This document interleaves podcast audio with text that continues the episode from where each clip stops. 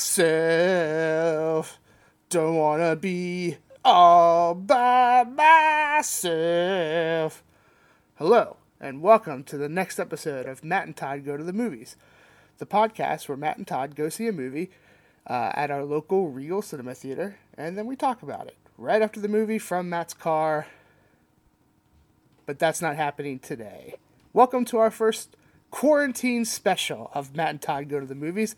I am Todd Domer. That's right. I'm Matt Malloy, and we are practicing good social distancing. Todd is at his house, I am at my house, and we are recording over a telephone call. Can you imagine the technology involved with this? So it's much intense. technology. Yes. Well, uh, yes. So, so we decided to uh, for this episode. We both watched a movie independently.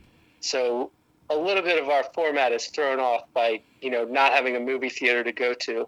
But uh, I think we can still talk about the movie that we watched and give our reactions, and that's what we'll do in this episode. Um, so the movie that we saw is called Outbreak. Um, it's a few years old, 1995, I think. That sounds right. Yeah. Um, so main stars are Dustin Hoffman, Rene Russo. Um, there's a lot of people in this, kind of peripherally. There's Morgan Freeman plays a general. Donald Sutherland is in it, playing a general above that general and there's uh, a young Cuba Gooding Jr. in this as well. Yes. Um, and so, and Kevin Spacey, but true. We don't we don't need to talk about Kevin Spacey anymore. Kevin Spacey is in it as well as Patrick Dempsey. Yes. Who is in it very briefly. Yes.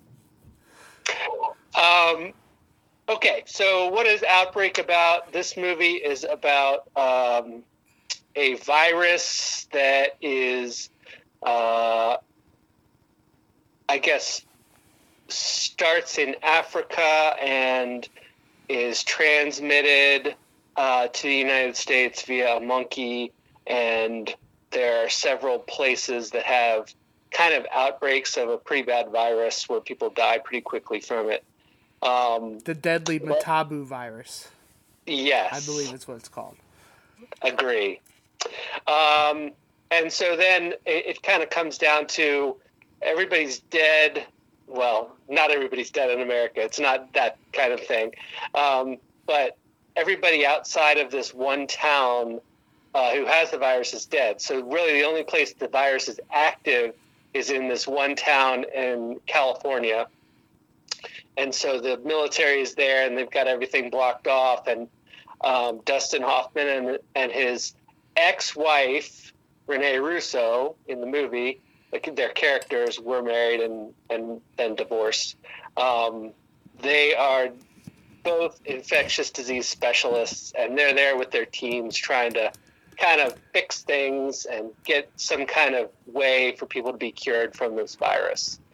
Um, and then there's also this kind of backstory about what did the military know about this virus before it was discovered, and was it like uh, some some kind of uh, military uh, weapon, like a, a biological weapon? Um, so there's that sort of backstory going on in here too. So I think that's that's a good summary with no spoilers. If you haven't seen this movie from 1995.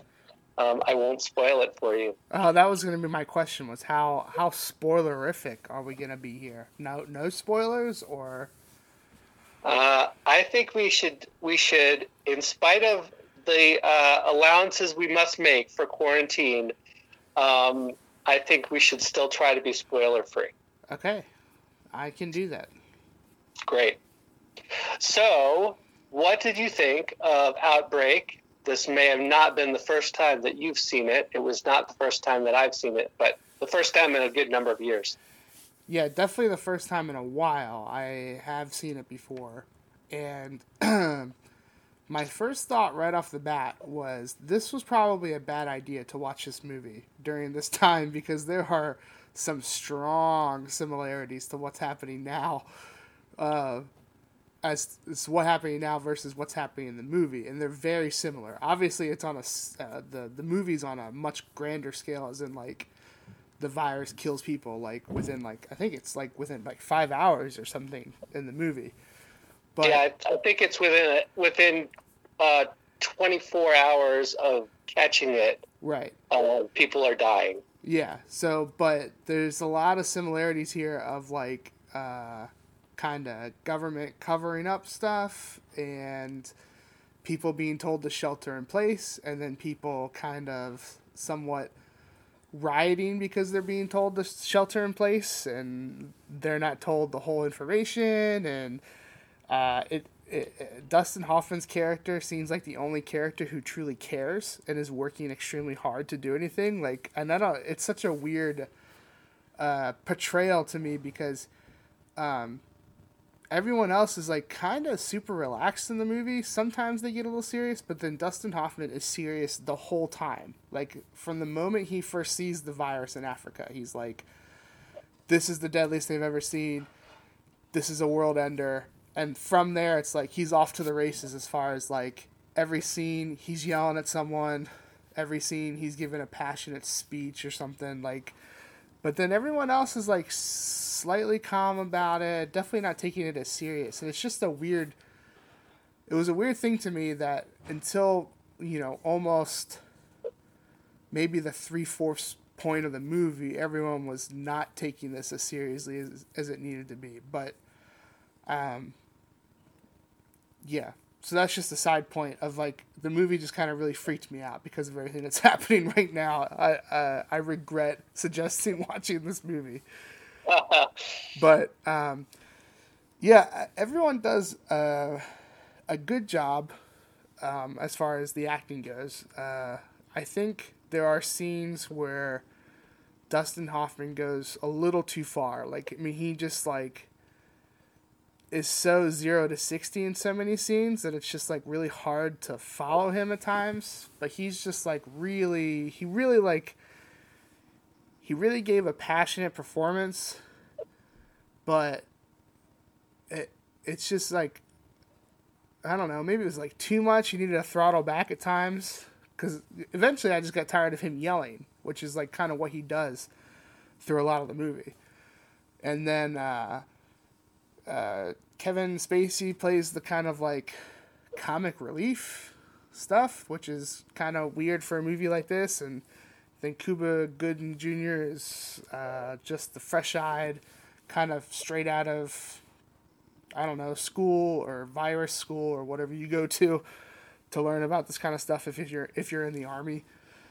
And uh, and then Morgan Freeman and Donald Sutherland are kind of like the higher ups of the army. You know, you find the cover up from them. So everyone does a, a good job in their in their place. It's kind of like a it's like you know all the information in the movie as the viewer, but then everyone else is like it's like kind of like a mystery going on. Like you, they got to figure out how it came and who's got it, who's the host, and stuff like that. So it's definitely an intense movie with plenty of intense scenes. And uh, without getting into any kind of spoilers, uh, I think it's definitely worth a watch if you've never seen it. But maybe don't watch it right now. Wait till this time in our lives has gotten a little bit better, I think, and then watch it. That's kind of my. I think that's where I'm at. Okay. Well, I I uh, I would say this about when to watch it. Um, if you are feeling freaked out by what's going on in the world, and certainly many people are, and that's totally fine um, yes, I would agree. Don't watch it. If you are feeling like uh, pretty safe and secure what's going on in spite of what's going on in the world, uh, and you're in for like, you know, if this isn't going to trigger feelings in you uh, that are gonna are gonna make you feel feel uh, panicky, um, I think it's it's a, a decent one to watch. Um, and I guess that's that's kind of what you're saying too, Todd. But um, so how did I feel about the movie? I yeah, I liked it. Um, I, I did think everyone gave a good performance. There was an awful lot of helicopters in this movie.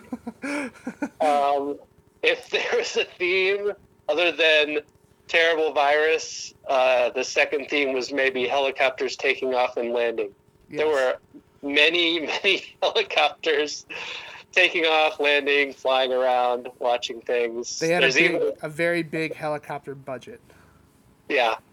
There's even a, a helicopter uh, chase scene, um, which is not something I think I've, I've ever really seen in a movie. Yeah. Um, so, but yeah, it's it's pretty gripping um, and and well acted. Um, you know, like I said, you you've got you've got your star power there, um, and and I think they do a pretty good job of kind of keeping you on edge. Yeah, like Todd said, like you said, Todd, uh, we have all the information, um, but it's just how how are our uh, characters going to get uh, access to that information and figure things out, and will it happen in time?